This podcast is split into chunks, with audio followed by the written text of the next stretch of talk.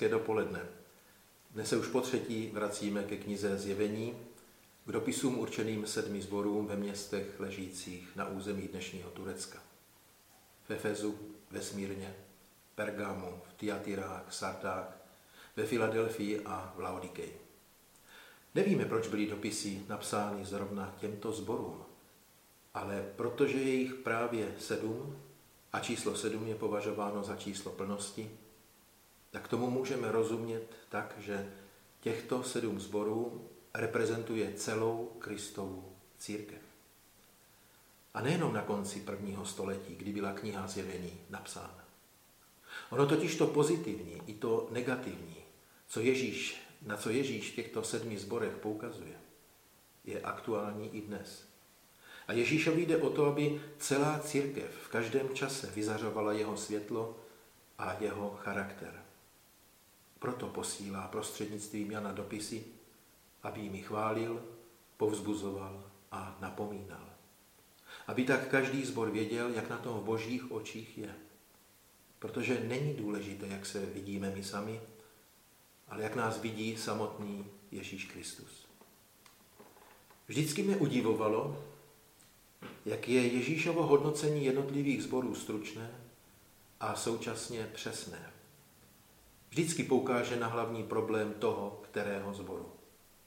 Z žádného přitom nedělá superhvězdu, ale žádný ani nezatracuje. Dokonce i zboru, o kterém říká, že je mrtvý, to je zbor v Sardech, tak i tomu dává možnost nápravy. Každý zbor z těch sedmi ukazuje jinou podobu církve.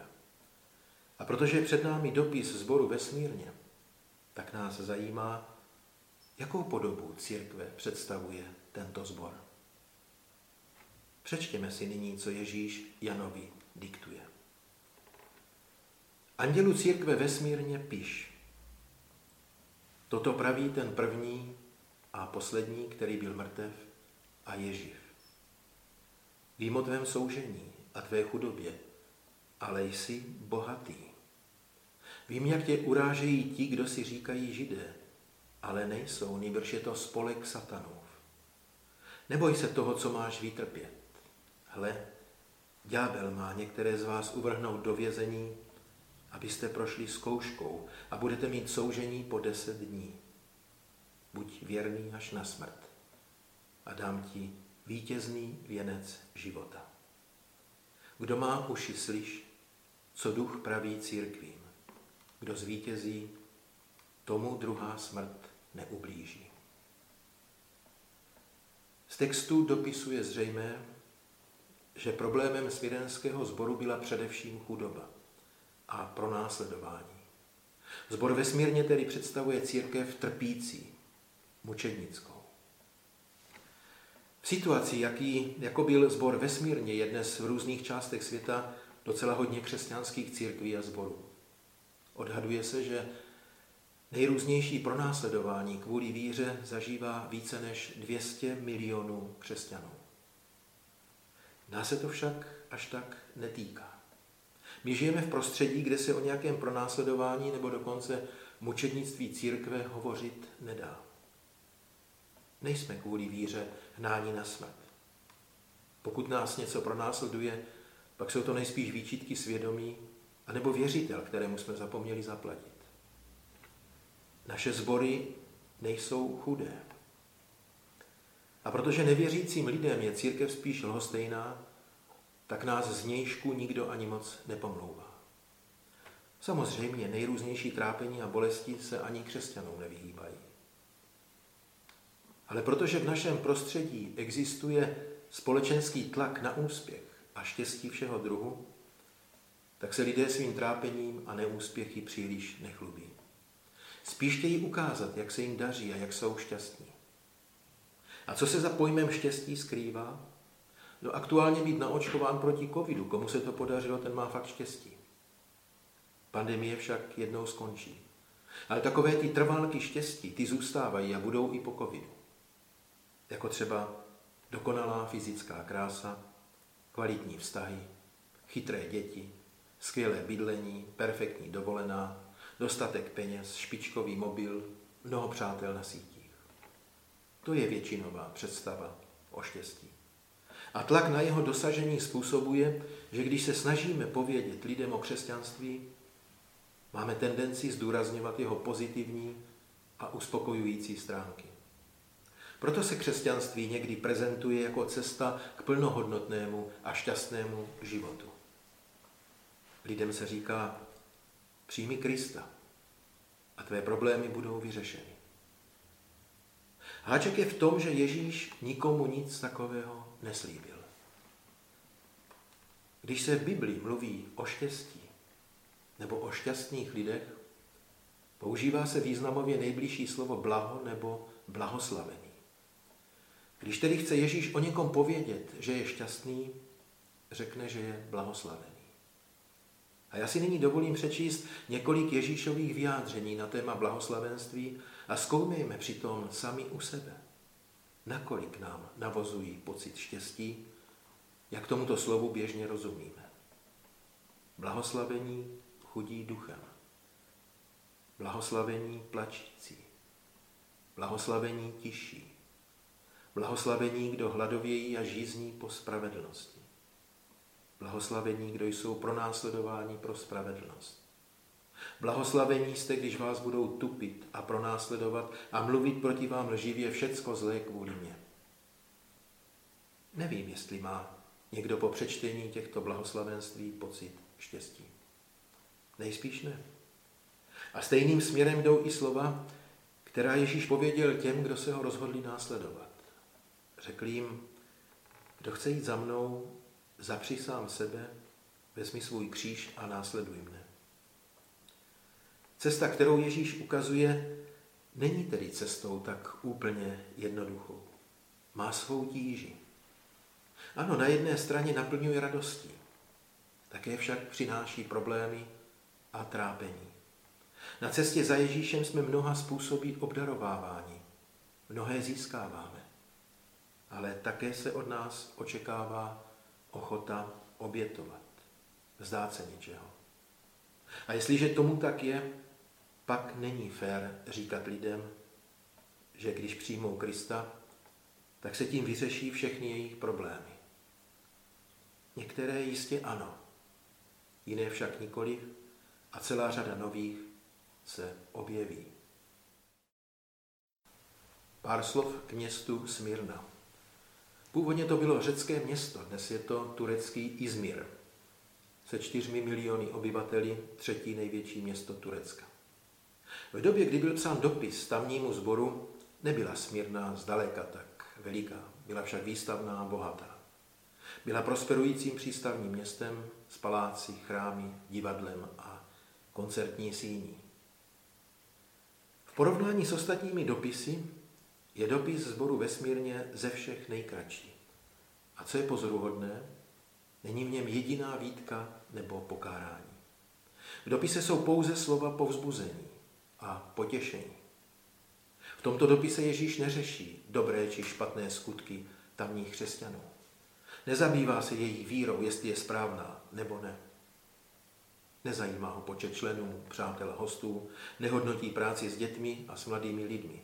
Neskoumá, nevyjadřuje se ke způsobu křtu ani k prodloužení mandátu kazatele.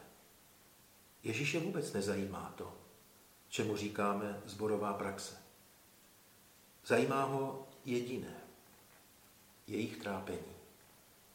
On vidí, že jeho následovníci vesmírně jsou v situaci, kdy ze všeho nejvíc potřebují povzbudit a potěšit. My si někdy nevšimneme, že se lidé vedle nás něčím trápí. Oni o tom třeba nemluví. A my jsme tak trochu slepí, nevidíme to. A nebo si to špatně vysvětlujeme. A tak se může stát, že na místo potěšujícího a povzbuzujícího slova v lepším případě mlčíme, v tom horším máme pro druhé slova napomenutí. Místo, abychom druhému člověku s jeho břemenem pomohli, ještě mu naložíme. Možná jsme absolvovali pastorační semináře, kde jsme se učili, jak k lidem v nejrůznějších životních situacích přistupovat. Přesto nemáme do situace druhých vždycky potřebný vhled a porozumění. Stále se to potřebujeme učit. A těch sedm dopisů z knihy Zjevení, nejen list do Smírny, nám může být skvělou učební pomůckou. Ježíš v dopise odkrývá, co konkrétně zbor vesmírně trápí. Na prvním místě je to chudoba. Tamní křesťané nepatří k elitě města. Jsou chudí. Možná se to současní nebo bývalí otroci, možná i lidé, kteří o majetek přišli, když uvěřili v Ježíše. Ať je to jakkoliv, z pohledu ostatních obyvatel města jsou bezvýznamní. Ano, pro člověka, který svoji hodnotu odvozuje od hodnoty svého majetku, je méně cený každý, kdo má majetku méně, než má on. A naopak, k lidem, kteří ho mají více, k těm zase zhlíží. Jeden by si myslel, že takovéto majetkové vnímání druhých se bude křesťanům vyhýbat, ale není to však pravda. Setkal jsem se s ním vícekrát a jednu osobní zkušenost si dovolím povědět. Už to bude skoro 30 let, když jsem byl jako delegát sboru na celocírkevní konferenci. Bylo to v Praze, konference byla dvoudenní a jak bývalo tehdy zvykem, delegáti si na nocleh rozebrali místní věřící. Já jsem se tak dostal k jedním starším a docela milým manželům, pamětníkům první republiky. Sestra byla zvědavější a když jsem mi pověděl své jméno, tak se s neskrývaným nadšením zeptala, jestli jsem z rodiny bratra, který měl továrnu na mídlo, o kterou přišel, když mu ji komunisté znárodnili. Já jsem vůbec nevěděl, o čem mluví, tak jsem chvíli mlčel a pak jsem mi řekl, že mídlo jsme doma měli, ale bez továrny a že u nás na vesnici ani žádná továrna nikdy nebyla. Evidentně jsem u té sestry ztratil na hodnotě. Stále byla milá, ale už trochu jinak, než na začátku. V očích druhých můžeme kvůli majetku, který máme, anebo spíš který nemáme, ztratit na hodnotě. Nikdy však v očích Ježíše Krista. Vždyť je to právě On, kdo po svých následovnících žádá, aby si nezhromažďovali poklady na zemi, ale v nebi. A kdo učí, že hodnota pokladů, které nazhromáždíme v nebi, daleko převyšuje hodnotu pokladů, které nazhromáždíme tady na zemi. Zbor vesmírně jich má díky věrné službě tolik, že mu Ježíš říká, jsi bohatý. A není to žádná nadsázka, ani záměrné zlehčování situace. Ona chudoba tamních křesťanů nebyla typu, letos nepoletíme na dovolenou do Řecka, spokojíme se s Chorvatskem, protože jsme si koupili nový byt. Jejich chudoba byla skutečná a byla existenční. A taková chudoba je zlá, je devastující. Prostupuje člověkem a ovládá skoro každou jeho myšlenku. Kdo takovou chudobu zažil, ví, o čem je řeč. Ví, jak se svírá žaludek v obavě, jestli výjdeme z penězi do příští výplaty. Možná bychom čekali, že Ježíš pošle po Janovi do Smírny spolu s dopisem nějakou hmatatelnou pomoc. A nebo výzve ostatní sbory, aby na křesťany ve Smírně vyhlásili sbírku. Nic takového se však nekoná. Ježíš jim nenabízí žádné materiální řešení. Chce po nich jednu jedinou věc. Aby se zkusili podívat na svoji situaci jeho očima. Když to udělají, pak uvidí, že jejich chudoba je pouhým provizoriem. Stejně jako je provizoriem bohatství jiných. Jak se říká, všeho do času. Ostatně, kdo je dnes chudý, může být zítra bohatý a kdo je dnes bohatý, může být zítra chudý. Ale to, co je naspořeno v nebi, to zůstává. A tomu, kdo si to tam naspořil, to v božích očích dodává na důstojnosti a vážnosti. Tímto směrem obrací Ježíš zrak křesťanů v chudém smirenském sboru. Je to paradoxní. Zboru vesmírně i přes jeho chudobu Ježíš vzkazuje, jsi bohatý. A naopak poslednímu zboru z těch sedmi, zboru v Laodikeji, vzkazuje, říkáš, že jsi bohatý a nevíš, že jsi chudý. Majetek sám o sobě není špatný. Pokud ale ovládne srdce člověka, pak je to špatně. Touha po majetku a po penězích, touha mít stále víc, dovede člověku pokřivit pohled a často i charakter. Buďme proto opatrní a dobře naslouchejme tomu, co Ježíš říká. On nechce, abychom sebe i druhé hodnotili podle majetku. Hodnota člověku, člověka není v majetku, je v něčem jiném. Až přijde na lámání chleba, majetek nás nezachrání. Ale když už ho máme a staráme se o něj, tak při tom všem starání nezapomínejme spořit a ukládat i v nebi. Jednou to bude důležité. Chudoba však nebyla jediným problémem zboru ve Smírně. Trápí ho urážky a posměšky z vnějšku. Některé členy sboru čeká vězení a dokonce i mučednická smrt. Ježíš to ví a přeje si, aby v tom všem obstáli. Aby z cesty, po níž se vydali, neuhnuli. Ono totiž uhnout je také řešení. A mnozí křesťané tehdy i dnes právě takové řešení někdy volí. Prostě uhnou. A to nám přitom na rozdíl od křesťanů vesmírně nehrozí kvůli víře ani ztráta majetku, ani vězení nebo dokonce smrt. Každý si můžeme v duchu říct, jak na tom jsme. Jestli za všech okolností zůstáváme na cestě Ježíšova následování, anebo když se nám to hodí, uděláme nějaký úkrok stranou, nebo to vezmeme zkratkou. Aby křesťany vesmírně v jejich soužení posílil, připomíná Ježíš, kým je. Že je tím prvním a posledním, který byl mrtev a je živ. Chce je tak ujistit, že konečné uspořádání všech věcí je v jeho moci. A že všechno, čím procházejí a ještě budou procházet, je součástí božího plánu. I jejich chudoba, i nepřátelství okolního světa, i mučednická smrt, která některé z nich čeká. To všechno patří k cestě Kristova následování. Na tomto místě však musím povědět, že ne každé trápení, kterým procházíme, je z boží vůle. Lidé si to tak nikdy myslí, ale není to pravda. My si mnohá trápení způsobujeme sami. Někdy svou své hlavostí, jindy svou hloupostí. A Bůh na tom nemá žádný podíl. Pravdou ale je, že i tato trápení Bůh může použít k našemu duchovnímu růstu. Otázkou je, jestli mu to dovolíme. Připomínka Kristovy smrti a vzkříšení v dopise zboru vesmírně má však ještě jednu souvislost. Vesmírně bylo více chrámů a jedním z nich byl chrám bohyně Kybely, což byla místní obdoba efeské Artemis. A ve spojitosti s Kybelou byl uctíván bůh Atis. Jeho kult byl součástí tzv. oslavy radosti, která se konala vždy na konci března a trvala tři dny. Při této slavnosti sdělil kněz zaplněnému chrámu radostnou zprávu, řecký evangelium, že Bůh Atis vstal z mrtvých. A když kněz pronášel slova o jeho zmrtvých vstání, tak tento Atis, respektive jeho figurína, dosud ležící na pohřebních nosítkách, se začala pomocí lan a kladek v prudkém světle zvedat. Všichni se radovali, protože stejně jako Atis stane k novému životu i příroda, která byla přes zimu mrtvá. Byly to vlastně takové svátky jara.